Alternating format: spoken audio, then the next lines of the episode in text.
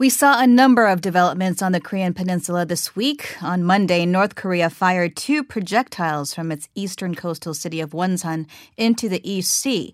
And its state media has reported that leader Kim Jong-un oversaw the, quote, long-range artillery firing drill. Then a day later, the North Korean leader's younger sister, Kim Yo-jong, strongly condemned the South after Cheong Wa Dae expressed concerns over Pyongyang's latest projectile launch, using harsh words like, quote, a mere child and a burnt child dreading fire to describe the Blue House. But then a few days later, on Thursday, North Korean leader Kim Jong-un reportedly sent a letter to Cheong Wa Dae expressing his support for South Korea's efforts to contain the coronavirus epidemic in a letter to President Moon Jae-in.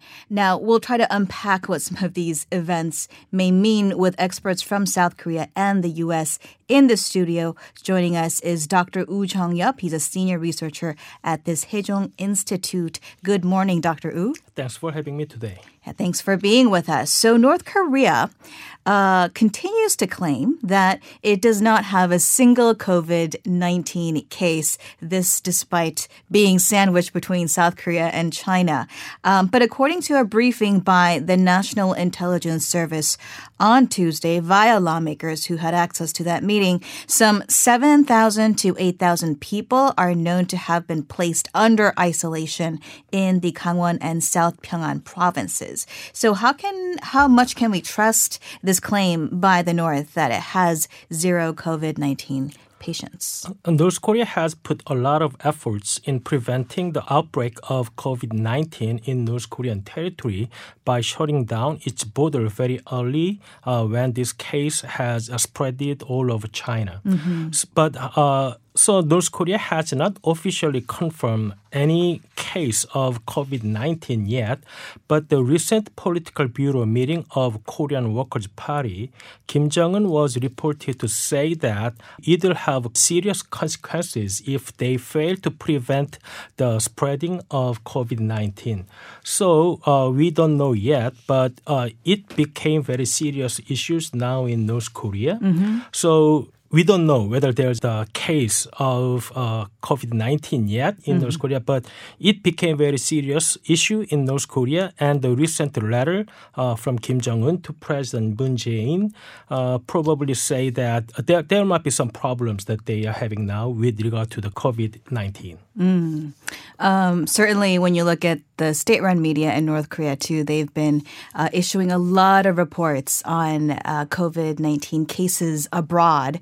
And also just really trying to educate the citizenry about how to prevent infections, such as washing your hands and using masks as well. So what are your thoughts on a recent remark by President Moon Jae-in, who said that the two Koreas should work together in making quarantine efforts against COVID-19? So the President Moon Jae-in made an offer to North Korea that we can work together to prevent the spread of COVID-19, as well as to keep the damage minimal to the African swine flu, which is reported to have strong damage on North Korean agricultural businesses. So I think that it is our government efforts to keep engaging with North Korea, even if North Korea has refused to work together with the Korean government in many areas that requires humanitarian aid from the outside. So last year, South Korean government offered rice, food, and like Tamiflu, but North Korea has refused to accept it directly from South Korea. So we don't know yet, and we don't know yet what Kim Jong-un's letter to President Moon described the situation in North Korea. Mm-hmm. But I think South Koreans' effort has been continued since 2017 that President Moon Jae-in got the office in South Korea. Okay. Well, let's bring in another voice to our discussion. Dr. Bruce Bennett, researcher of International Security and Defense Policy Center at the RAND Corporation, joins us on the line from California. Good evening there, Dr. Bennett. Good evening. Good to have you on. Now, let's talk about North Korea's firing of two projectiles this week on Monday. What do we know about the weapons that were fired so far?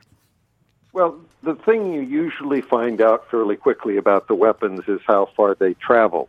The normal assumption is that that was the range of the weapons that they fired, and this was only about 240 kilometers, so more along the lines of an artillery rocket system, a long-range artillery rocket, but well below the threshold that President Trump has usually interpreted as being a problem. And so it would appear that Kim Jong-un was trying to stay below President Trump's red line, but probably trying to divert attention from his own crisis on the coronavirus internally. So that's pretty much what we know. Okay, and we'll get to that in a little bit. We do have Dr. Woo Jung-yup in the studio with us as a part of this conversation. Dr. Woo, the ballistic missile test, or at least that's what South Korea is calling it, immediately came after President Moon had expressed hopes for joint efforts between the two Koreas in dealing with the COVID-19 crisis, and a few days after the one-year anniversary of the second Trump-Kim summit in Hanoi that, of course, broke down in 2019. What do you make of the timing of all this? So the question might be whether this was the kind of response to President Moon Jae-in's proposal, or was there any element that North Korea wanted to use this kind of test to propel any negative opinions floating around North Korean people with regard to the Hanoi. But I think that this is part of their winter-spring training schedule. And since it is reported that Kim Jong-un himself oversaw these firing drills at the site, that means his schedule has been already set to be there to watch the firing drills. So that means that regardless of what was said by President Moon Jae-in, that his schedule was already there to watch the missile test. So I think this is not really related to what President Moon Jae-in says, or the anniversary of the breakup of Hanoi Summit in 2019. Right, and of course, South Korea and the U.S. were scheduled for its spring exercises sometime this month, but of course, those were called off. And according to Kim Yo-jong, the younger sister, that was because of COVID-19 and definitely not because of any change stance on North Korea. Dr. Bennett, what do you make of the timing of the events of this week? I mean, we saw that artillery fire, and then we saw Kim Yo-jong shooting off this fiery statement to the Blue House, and then we saw Kim Jong-un send a letter of support for South Korea. What message does the North China send, internally as well as externally? Well, we also have to remember that late last week in the Politburo meeting, Kim Jong-un purged from the Politburo a couple of very senior people, including reportedly the director of the Operation and Guidance Department. So lots of things going on. It's almost as if the statement by Kim Yo-jong and the statement by Kim Jong-un is a good cop, bad cop towards South Korea. You know, Kim Yo-jong is being the hardliner and saying, don't criticize us.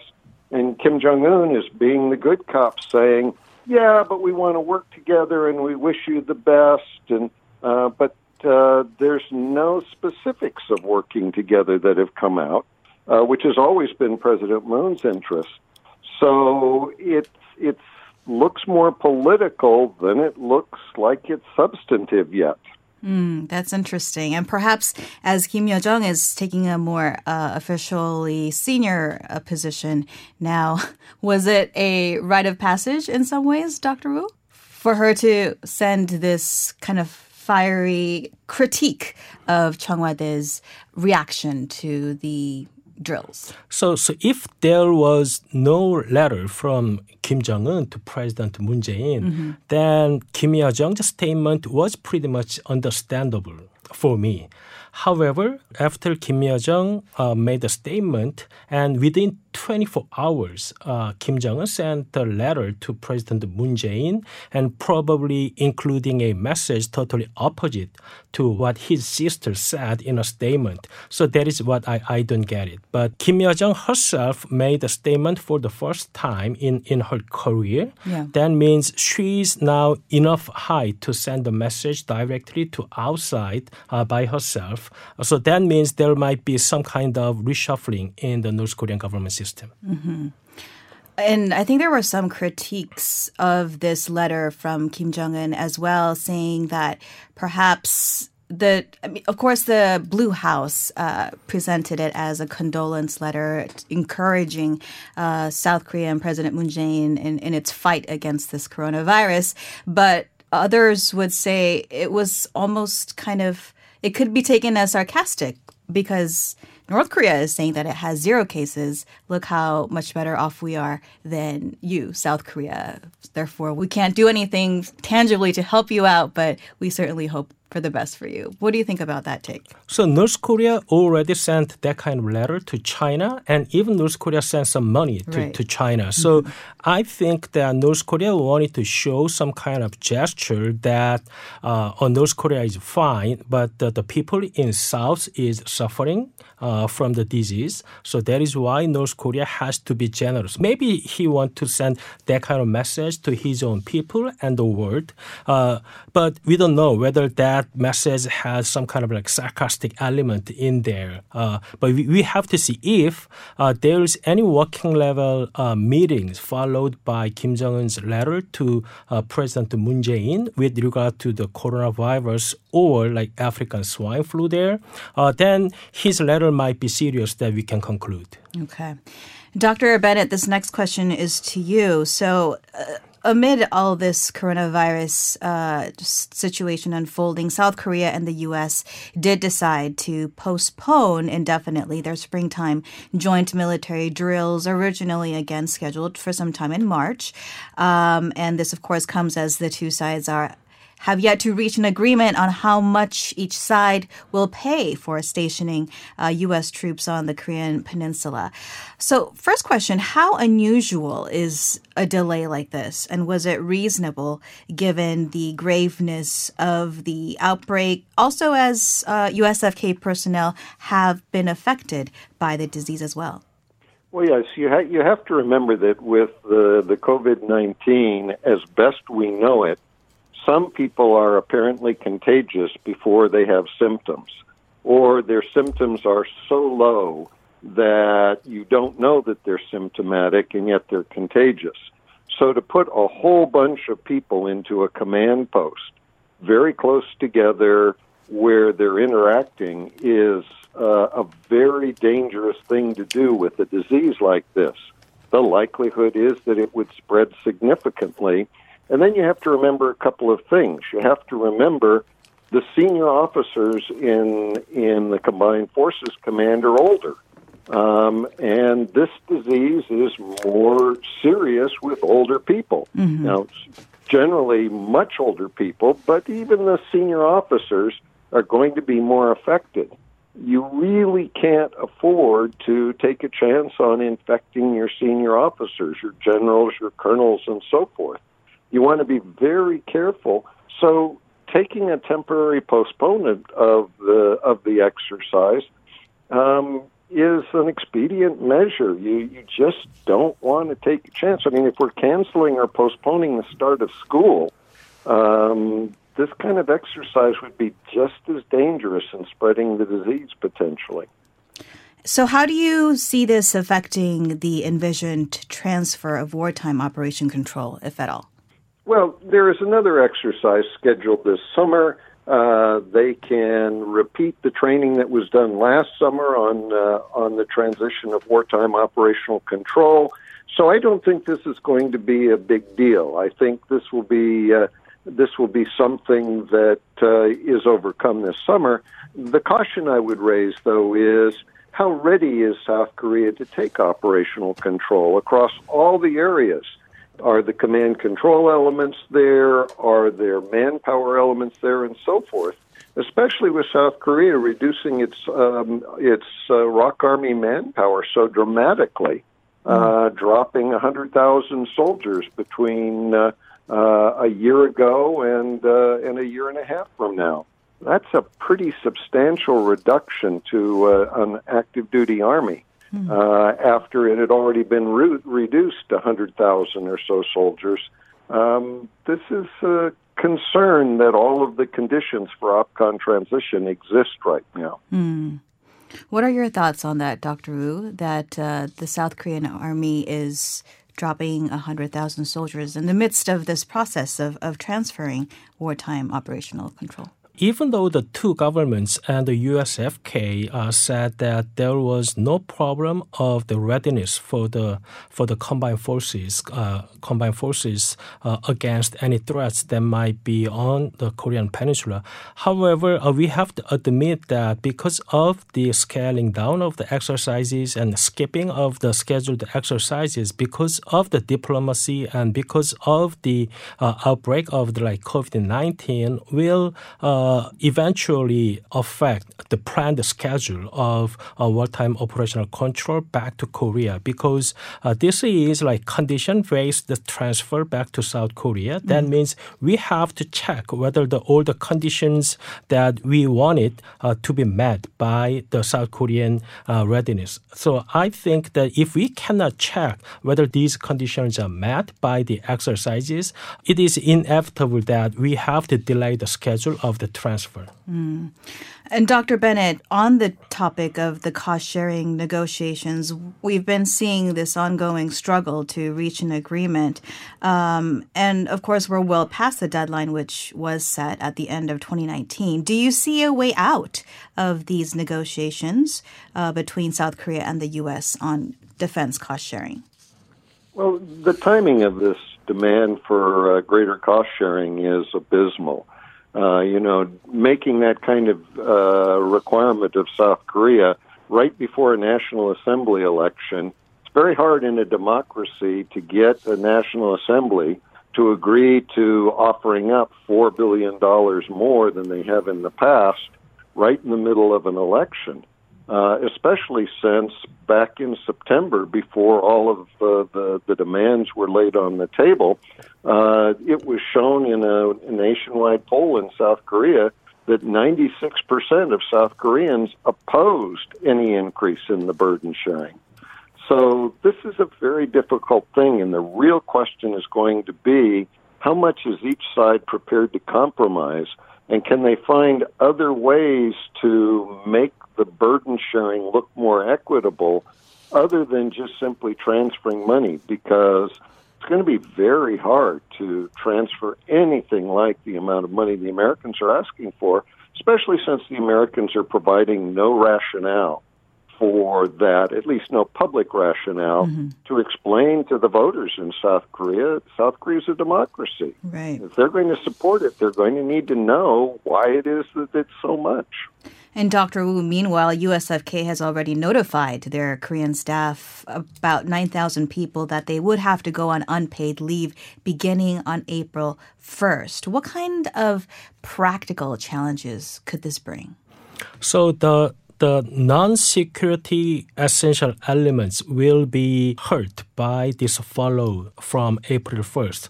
Like, who's going to prepare the food in the cafeteria, in the bases? Who's going to stock the water bottles in their restaurants and all the bases in Korea? And also, Korean workers have been put into the places where security clearance was not really required for them. So all the areas except for dealing with the security-sensitive matters, South Korean workers are there. So even if USFK is going to say that the security on the Korean Peninsula will not be hurt by this follow from April 1st.